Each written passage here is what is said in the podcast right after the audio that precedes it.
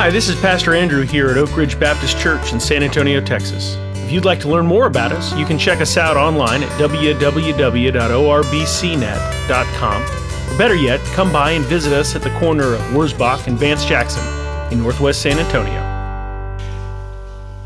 There's an amazing moment when you're driving a car and you find power that you didn't know existed. Now, I grew up driving my mom's grocery getter. It was a, it was a Cutlass Ciera. Okay, and from the time I was 16, in true 16 year old fashion, I would try to see how fast it would go, which, which wasn't that fast. Then, my senior year in, uh, in high school, I was afforded the opportunity to buy uh, my grandfather's pickup truck. It was a Mazda B2000 with a stick shift. It was great. It had a top end of about 55. And so I got used to driving that on the highway, and I got used to the fact that you had to keep it with the pedal all the way to the floor in order to be able to stay with traffic. Because I grew up in Houston, right? So that's a, a contact sport there. But for prom,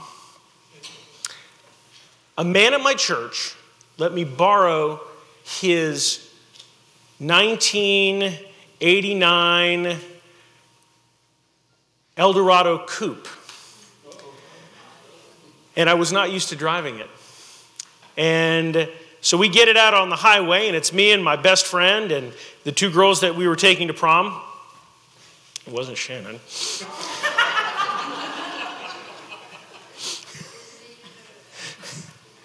and we get out on the highway, and I did what came natural.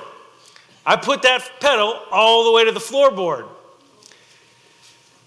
And we had a different experience. I swear that we squealed the tires doing 60.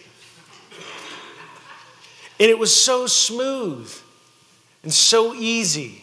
We were just talking, and before I knew it, I looked down at the speedometer and we were going 100 miles an hour on 59 going into Houston, I had to back off of that. There was power there. Right? There was power that I had no idea existed under the hood of that car. And, and the story that we're going to read this morning, the story that we're going to talk about this morning, is about what it's like when that kind of power, and indeed a power that is far more potent than that, gets dropped on the church in an instant. Now, if, as you know, we've been going through the book of Acts for the last couple of weeks, and we've talked about the ascension of Jesus. We've talked about the great commissioning as he sends his church out. We've read about how they sat and they waited in Jerusalem and they selected a new disciple to, to replace Judas. We talked about how churches deal with conflict. And, and all the time there's this kind of anticipation. There's this, this, this bated breath as we're waiting to see what it's going to be like when they receive the helper that Jesus has been promising. And we finally come to that moment. We finally come to the moment when the promise that Jesus made to his church is fulfilled. And the great helper comes, and a power the likes of which they could not imagine is dropped on them in a heartbeat. Our story begins with the disciples gathered in Jerusalem where Jesus had left them about two weeks previously. We read, when the day of Pentecost arrived, they were all together in one place. Now, sometimes when we're reading things like this, we, we kind of skip over those and we're like, okay, it was Pentecost, cool. But, but to understand the deep meaning behind everything that happens, we've got to kind of dig into that a little bit. Pentecost is comes from uh, the Greek word pente for five, and it had to do with 50 days, right? That's kind of, the, that's kind of what it meant in Greek 50 days, and, and it was the celebration that occurred 50 days after the Passover. Right after the first, and the way that they would measure it is after the first cutting of wheat, 50 days later, they would have Pentecost. And it was a harvest festival. Now, there's multiple harvest festivals as we go through the Old Testament, right? There were three major harvest festivals. And Pentecost is the one that comes right in the middle. But by the time that Jesus had come, Pentecost had taken on a whole lot of extra meaning. Because, see, Pentecost was when the Jews would come together and they would celebrate the covenant of Noah and God. The time that Noah was rescued. God came to him after the waters receded, and God said, I promise you, I will never again wipe man off the face of the earth with water. I will never again do that again. And they made a, they made a covenant, and he, he, uh, he killed some stuff, and, uh, and it was really good.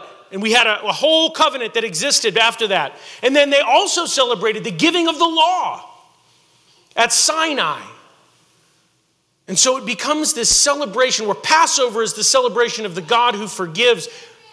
Pentecost becomes the celebration of the covenants and the God who gives law. And so all of these people had come into town. In, in, many ways, we hear a lot about Passover, but Pentecost was the celebration that had the biggest crowds because it was a nicer time of the year.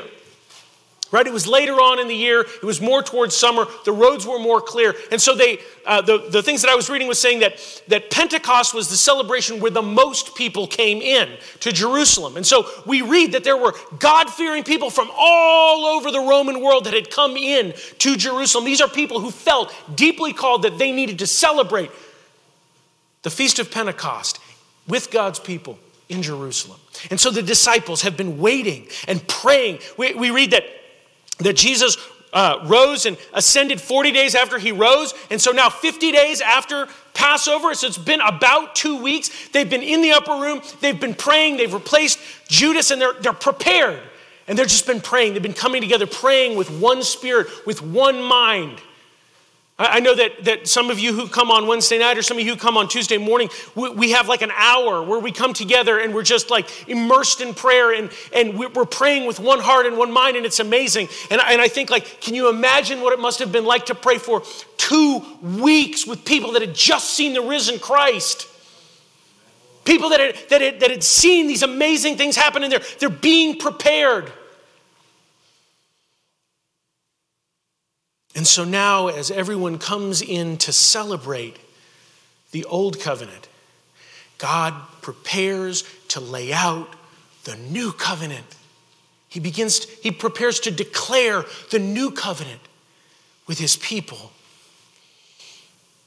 So we read as God pours out his Holy Spirit on the 120 men and women that have been waiting and praying, right? This experience of God laying out the Holy Spirit is audible and it's physical and it's visible. This isn't a still small voice in the back of your head saying, hey, you should go and do this. No, no, no. This is one of those movement, one of those moments where God pulls back the curtain and begins to display his glory. And we read, and suddenly there came from heaven a sound like a mighty rushing wind, and it filled the entire house where they were sitting. And divided tongues as of fire appeared to them and rested one on each of them. Now, I think it's important as we go through this and look at this that we, we realize that Luke is using very symbolic language. Like every time he says something, it's like, oh, it was like a wind. Eh, they were like fire because this is something so supernatural, something so amazing that he doesn't have categories or language to be able to describe it. God is manifesting himself to his people in a very real a very substantive and a very symbolically important way. We, we have this first image this, of the rushing wind that comes and, and it's loud and it's, the, the words that are used describe what something that we would call like a tornado. So if anybody here's ever been in a tornado, I remember when I was a little boy and a tornado came and hit the church next to our house. And I remember huddling in the center hallway of our house as the lightning flashed like a strobe light and the hail's coming in sideways. And, it's, and they say, you know, it sounds like a freight train. It sounds like a freight train when a hurricane, when a tornado comes in. That's what they heard. They heard this massive, overpowering wind come into the place. And, we become reminded of the fact that God so often speaks to his people in the midst of the storm right? We, we, we see we go back we remember elijah who has gone and, and god speaks to him after the storm has moved through. We, we think about about job who ha- having poured his heart out to god and questions god god comes to him and speaks to him out of the world when it says gird yourself up like a man. And let me ask you some questions. Over and over again we hear god coming to us in the midst of a storm But then something else amazing happens. Even as this wind, as this breath of God is breathed on his people, breathing new life into his church, as this is happening, tongues as of fire descend on the disciples. Right? And again, we have this imagery of fire, and fire permeates the Old Testament as well, right? We have these images of divine fire throughout the Old Testament. One of the, the best examples that we have, right? One of my, one of my favorite scenes is in, in, in the book of First Chronicles when uh, Solomon has built a temple and he's killed all the goats, they put everything up there, and God consecrates his own temple by bringing down fire from the sky to consume it all. Or again on Mount Carmel as Elijah stands alone against the 450 prophets of Baal and he builds an altar and he digs a trench around it and he douses everything with water and he puts the animals on top of it. And again, God rains down fire, consecrating that place as holy. Or we think back to Moses in the midst of the wilderness, watching the burning bush, a bush that is burned and not consumed, and God speaks out of this flame. And so now each of these disciples is sitting there, and the flame of God comes down and rests on each of them. Right? We, we get this imagery that, that God is coming down, but He's not coming down communally. Right? This isn't the way that God worked in the Old Testament where he would come down to a people and he would be in one place and they would come to that place to experience God. Right? They would build a temple and then God would send the Shekinah glory of the Lord and they would send the fire down on that one place. No. It's different this time because the tongues of flame separate and rest on each and every individual there. Because now we have entered into a time when the Holy Spirit will dwell in individuals, on individuals. We do not build a temple anymore because we are the temple. And so the imagery that we have is God coming down and consecrating 120 separate sanctuaries that will be for Him a dwelling place. In a very real sense, God is fulfilling the prophecy that He made. For this is the covenant that I will make with the house of Israel after those days, declares the Lord. I will put my law within them, and I will write it on their hearts, and I will be their God, and they shall be my people. No longer shall each one teach his neighbor and each brother, saying, Know the Lord, for they shall all know me. From the least of them to the greatest, declares the Lord, for I will forgive their iniquity and I will remember their sin no more. God has fulfilled his promise. God has kept his word. He has come among his people to dwell with them and among them and in them. And so later on, when Paul is writing to the church, he'll tell them, Do you not know that your body is a temple of the Holy Spirit who is within you? Or to the Romans when he says, Therefore, I urge you, brothers, in view of God's mercies, to make yourselves, your souls, an offering. This is your spiritual act of worship. The whole paradigm shifts. Instead of us doing something external, all sacrifices now happen inside of ourselves as we are individually consecrated into a temple that is then assembled with other temples to make God's church. God is moving in time to begin and to consecrate his people for their service.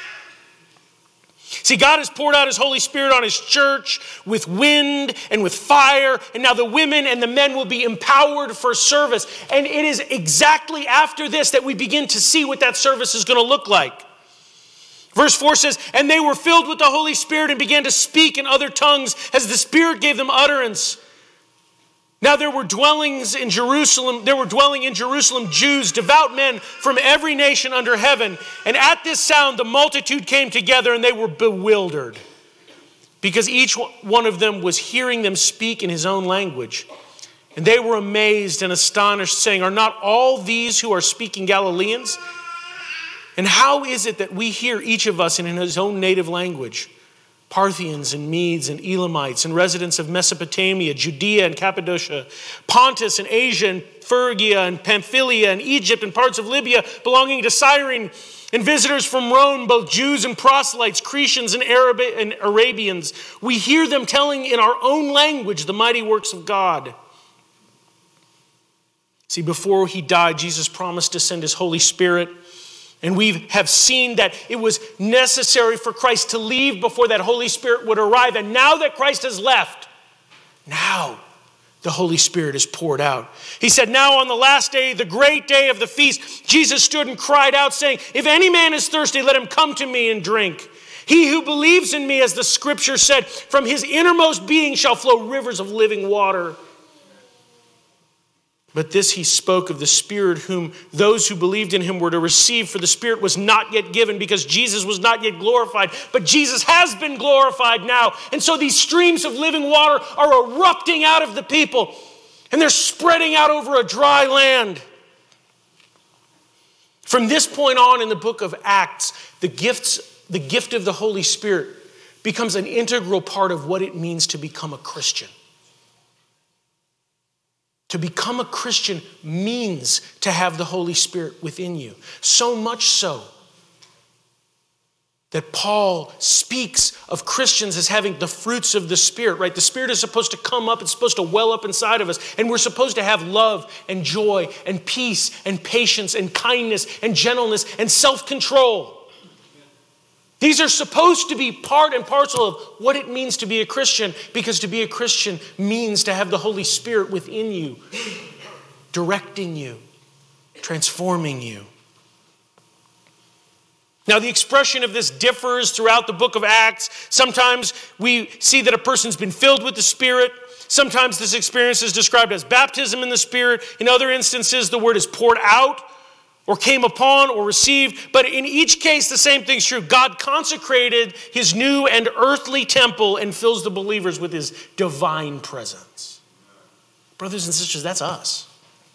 This is happening to them, but, but they're describing what happens to us.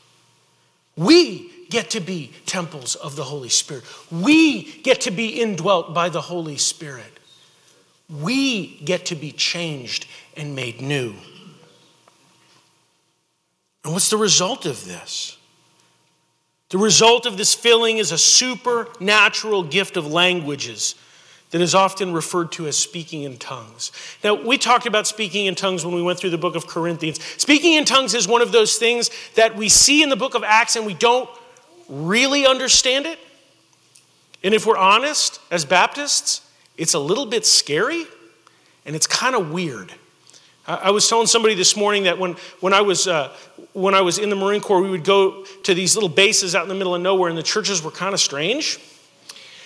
And my wife and I would go and we would tour churches, and I would be, we'd go into the back door and be like, please don't be weird, please don't be weird, please don't be weird, please don't be weird. And I just kind of sit there like, oh, what are they going to start dancing with snakes? And so it, the concept of speaking in tongues can be kind of frightening, but I, we need to kind of break this apart a little bit. When we talk about speaking in tongues, we're talking about one of two different kinds of ecstatic experience.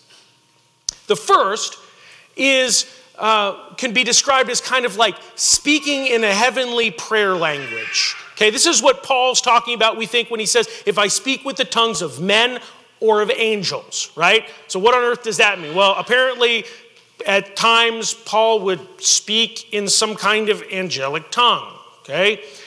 Um, it's a very dramatic kind of gift. It's something that is very personal. And so Paul made some very clear descriptions about how that's supposed to work out. And he was basically saying, like, this is not edifying to the church and really shouldn't be done in the church. This is a private thing that you do in private. Okay? And so the way that I've tried to explain this to people is this is not saying I want a banana over and over and over again until something weird comes out and you think you've had a, a, mystical experience. It's more akin to those times in your life when you have prayed so deeply and so connectedly to God that you begin to feel things that you can't express with words. Is what Paul talks about when he says groanings too deep for words. Or, or when we see in eh, when the psalmist talks about deep crying out to deep, or when Solomon talks about putting infinity in, in the hearts of man and it being too great for them to understand. This is really what we're talking about an experience that is so far beyond our understanding that we don't have words to describe it. That's not what's happening here. What's happening here is the other kind of tongues. People are speaking in languages that they don't know.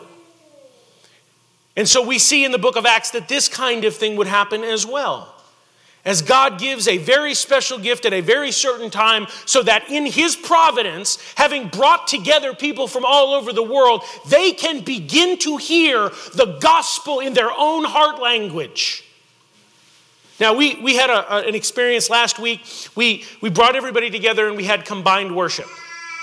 Okay? And combined worship can be beautiful and it can be deeply jarring sometimes right? It can be really beautiful because we're all worshiping together. It can be really jarring because there's a lot of different languages that are going on at the same time. That was two languages. We have 120 people, each speaking different languages all at the same time. Can you even imagine what that must have been like? And yet, in the midst of that, in the midst of that chaos, God is moving in a very real way. See, He has come to His people and He has said, You are to go to the nations and be my witnesses. And then at the very beginning of the church's life, He takes the nations and He brings the nations to the church. And He empowers the church to be able to do that which He's called them to do. I want to take a moment, brothers and sisters, and tell you that that moment we see that moment occurring in the United States today. You can walk five miles from this church in any direction and find 30 to 40 different languages. People from all over the world are coming to, that's right, San Antonio, of all places, because they heard we have good Mexican food. No, this is a resettlement zone for refugees. God has brought the nations to us. And He has given us the resources to be able to reach the nations for Him. If we will show obedience like the church showed at Pentecost. And so God does this amazing thing at Pentecost. He pours out his spirit, and the people begin to speak, and the people begin to understand, and, and, and everybody becomes perplexed. It says over and over and over again in this passage it says the people were amazed, they were perplexed, they were surprised. He's trying to get across to you, they didn't understand what was happening, and it was shocking. It was shocking because the men that were talking to them were Galileans. And Galileans were not respected by anyone. And so these people from cosmopolitan areas from all over the world have come to Jerusalem to have a mystical and spiritual experience. And they're surprised because they actually have a mystical experience. They've come to Jerusalem to find God, and they have, in fact, found God. We, we see throughout the book of Luke these kind of parallels, right? This is a parallel to Zechariah at the beginning of the book of Luke, who is in the temple, serving in the temple, in the Holy of Holies, and an angel appears to him, and he's surprised by it. Sometimes we can spend our whole lives, guys, coming into the presence of God and be surprised when he actually shows up. I, wonder what it would be like in this church if the Spirit fell I wonder how uncomfortable we would be if the Holy Spirit really began to burn in this place and it began to make us uncomfortable. And it began to make us do things that we didn't want to do and talk to people we didn't want to talk to and go out and meet people we didn't want to meet. I, I had a conversation with a member of our church. And this person told me that uh, last year we had a, uh, we had a, um, a refugee Thanksgiving and that it was really, really uncomfortable for them. We brought 40 refugees in from around the world to come and have Thanksgiving. And this person told me it was really, really uncomfortable, but that they went anyway, and that in going, their heart was transformed.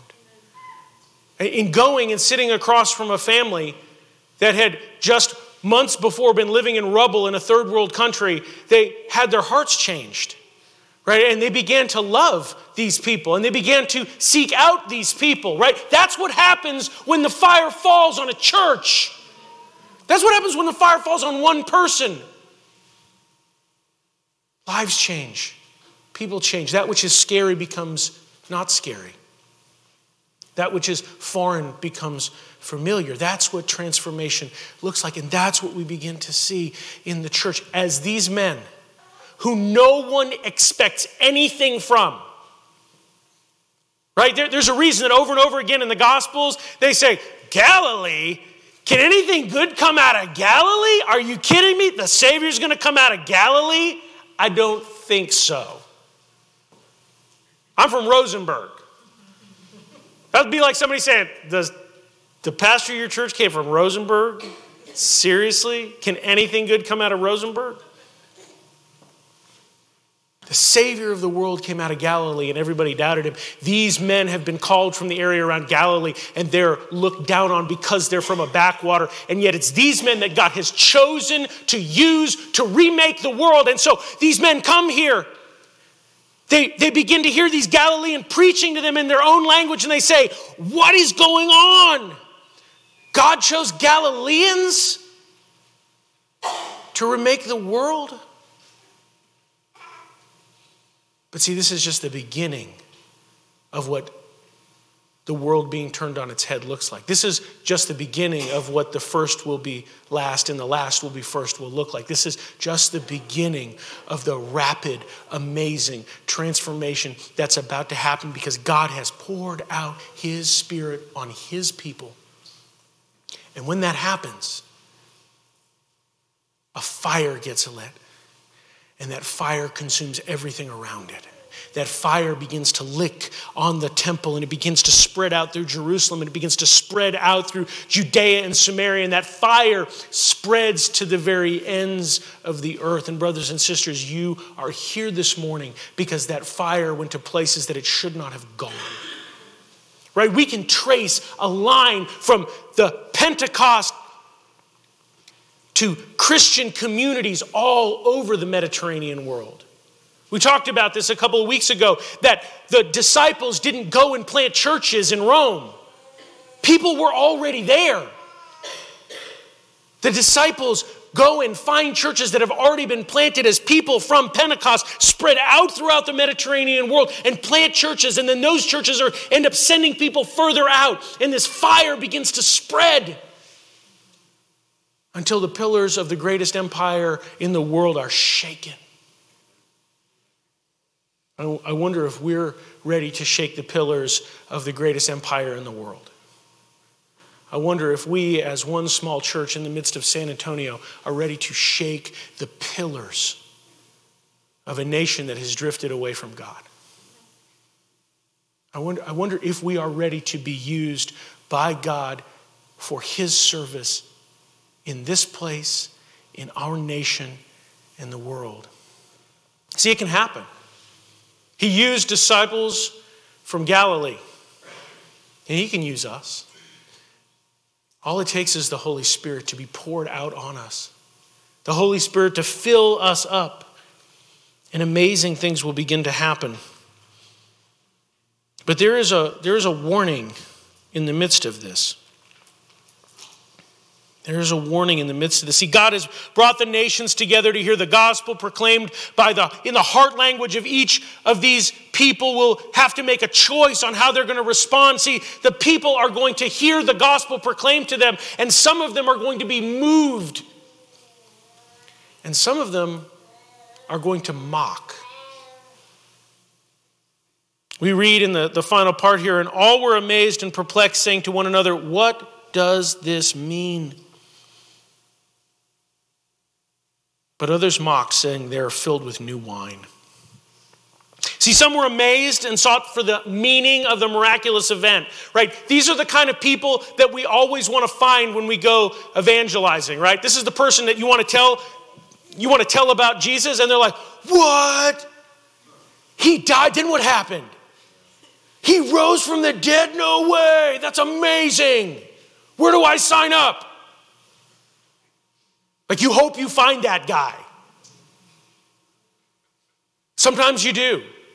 Sometimes we don't evangelize because we think everybody is going to be a hardened atheist and not want to hear. But, guys, there are people out there that have been primed. There are people out there whose hearts have been transformed and are prepared for the word, and all they need is somebody to tell them. That guy that you've sat next to in your cubicle for the last 10 years, tell him. I have family members, this is confession time. There are family members that I have not shared my faith with because they seem like they are the most hardened jerks in the entire world.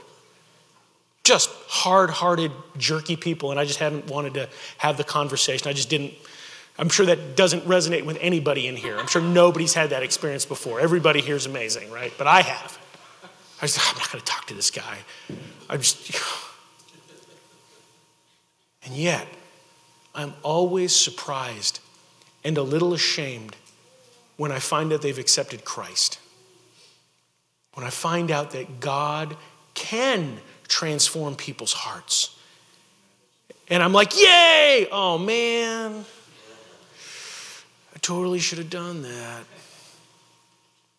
And as kind of funky as that is, imagine how bad it would be on the last day when you run across that guy you've sat next to for 10 years that you didn't share your faith with, and they look at you from across an unbridgeable chasm and they say, You knew and you didn't tell me?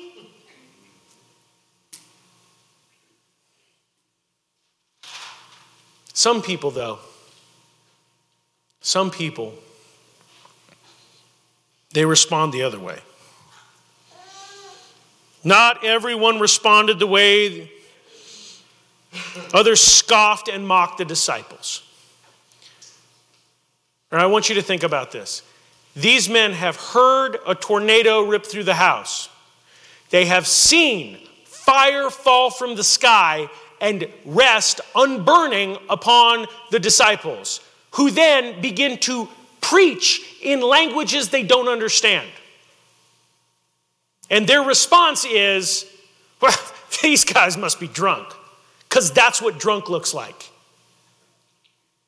I've seen, a, I was in the Marine Corps, I've seen a lot of drunk. It doesn't look like flaming tongues resting on somebody while they preach in a language that they don't know. I know that many of you haven't seen drunk, but I'm just telling you. Back when I was earning my testimony. And yet, these people see this, and their immediate thought is to make fun and to scoff if they had a camera, they would shoot a selfie and then meme it. That's who these people are. It's a surprise in the face of such a spectacular miracle that some would mock, but not really. Because if people can stand with the burning heat of the pillar of fire giving them a sunburn and still doubt the ability of God to do what he said he was going to do, they're going to doubt the flaming tongues resting on somebody's head. If somebody can walk through the Dead Sea, the, the Red Sea, my bad, not the Dead Sea. Somebody can walk through the Red Sea with the fish flopping around and the pillars of water on either side, and then doubt the ability of God to bring them into the promised land. If people can eat the manna and the quail and complain because the food is a little mundane,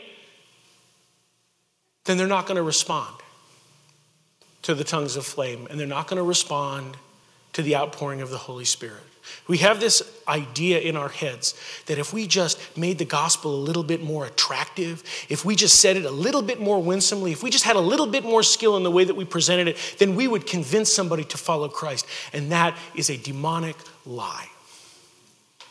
Because the only thing that makes a person accept the gospel is a transformed heart. Unless God comes into a person's life and takes that which is bitter and makes it sweet, or that which is ugly and makes it beautiful, they will not turn. And here's the reality, guys that's not your responsibility. It's when we take that responsibility on ourselves that we stop evangelizing. When we think that we're responsible for somebody else's salvation, that's when we stop evangelizing. When we accept the fact that all our job is is to bring the word to be witnesses of the things that have happened in our life, that's when we go out. That's when we see amazing things happen. It's funny that in the midst of this, right, in the midst of this large group of devout Jews, there are people that mock God. And it's even more amazing that in the face of this mockery of God, Peter preaches the best sermon that he has ever preached. And thousands upon thousands of people are saved. See, God is preparing his church for its mission, a mission that will send the disciples all over the world and will involve testifying to the amazing truth of the gospel with power in the face of radical disbelief. A mission that will change everything. See, God equipped his church for its mission, and he equipped his church for its mission by first baptizing it in the Holy Spirit and then filling the individual members with the Holy Spirit. Now, it's important when we hear that word, baptism in the Holy Spirit, it brings up some really weird stuff. We need to understand when the Bible is talking about being baptized in the Holy Spirit, it's talking about being saved. It's talking about the Holy Spirit overwhelming us and transforming our heart and changing us so that we can accept Christ now, in, the, in this period of the New Testament, something, a one time thing is happening. These men have accepted Christ. They accepted Christ much earlier in the Gospels, right? God, Jesus breathed out his Holy Spirit on them in the, the last part of the book of John. Right? But now, as God is transforming the world and he's transforming his interaction, this, this Holy Spirit gets laid upon them. And then moving forward from there, Every time a person is saved, they're baptized in the Holy Spirit. Right? And so every single person that will be used in God's kingdom has to be baptized in the Holy Spirit. They have to be baptized and changed. They have to be born again. You cannot serve God if you have not been saved. You can do amazing things. You can dig wells. You can feed poor people. In fact, you'll probably do a better job of feeding poor people than a lot of the church does. But you cannot serve God. You cannot glorify God if you have not been born again, if you have not been transformed, if you have not been changed. Every single person in this room has to be born again.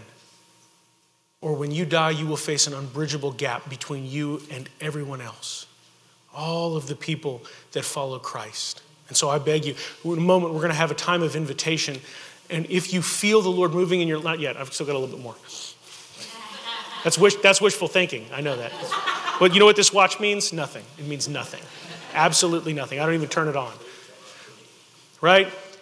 In a moment, we're going to have a time of invitation. If you feel the Lord moving in your life, if you feel that upswell of the Holy Spirit, if things that haven't made sense to you are beginning to make sense, if you're beginning to have questions, if you come into the contact into contact with the gospel and begin to wonder, what does this mean? Come forward. We can help you understand what it means. But, brothers and sisters, many of us have been saved. Many of us have been saved and we live dry, empty lives. We live like we're not. We're supposed to have the Holy Spirit, but we have quenched it so hard that it is as dry and dusty as the bottom of our baptism. Brothers and sisters, if that's you, you need to be filled. You need to be filled with the Holy Spirit. You need to confess your sins. You need to repent of the things that you've been doing. You need to seek God out in His scripture and through prayer, and you need to ask Him to fill you because you were not made to live in defeat. You were not made to live a dry and empty life. You were made to be lit on fire for Christ and to burn so brightly that the world that lives in darkness could see. So, brothers and sisters, if you have lived dry and empty lives. Today is the day that you change. Today is the day that you make a decision to change your life. to begin to do those things that you need to do to be remade in the image of the one who saved you, to be recast in the image of Christ. We are here as a church to help you do that. That is our job. Our mission is to equip ordinary people to live the extraordinary gospel of Jesus Christ. We are not perfect. We don't pretend to be, but we know who is. And if you come here, we will put you with other imperfect, broken people who will let you down. And together you will stumble blindly towards your Savior. Because that's the way that God intended it. If you have a problem with it, you can take it up with Him. He's my boss, He keeps regular office hours. So whether you want to come forward to accept Christ, or whether you want to come forward to join this church, or whether you have just been broken by life and you need to be lifted up, I would encourage you to come forward so that we can pray for you. Please join us as we sing our song of invitation. Please rise with me.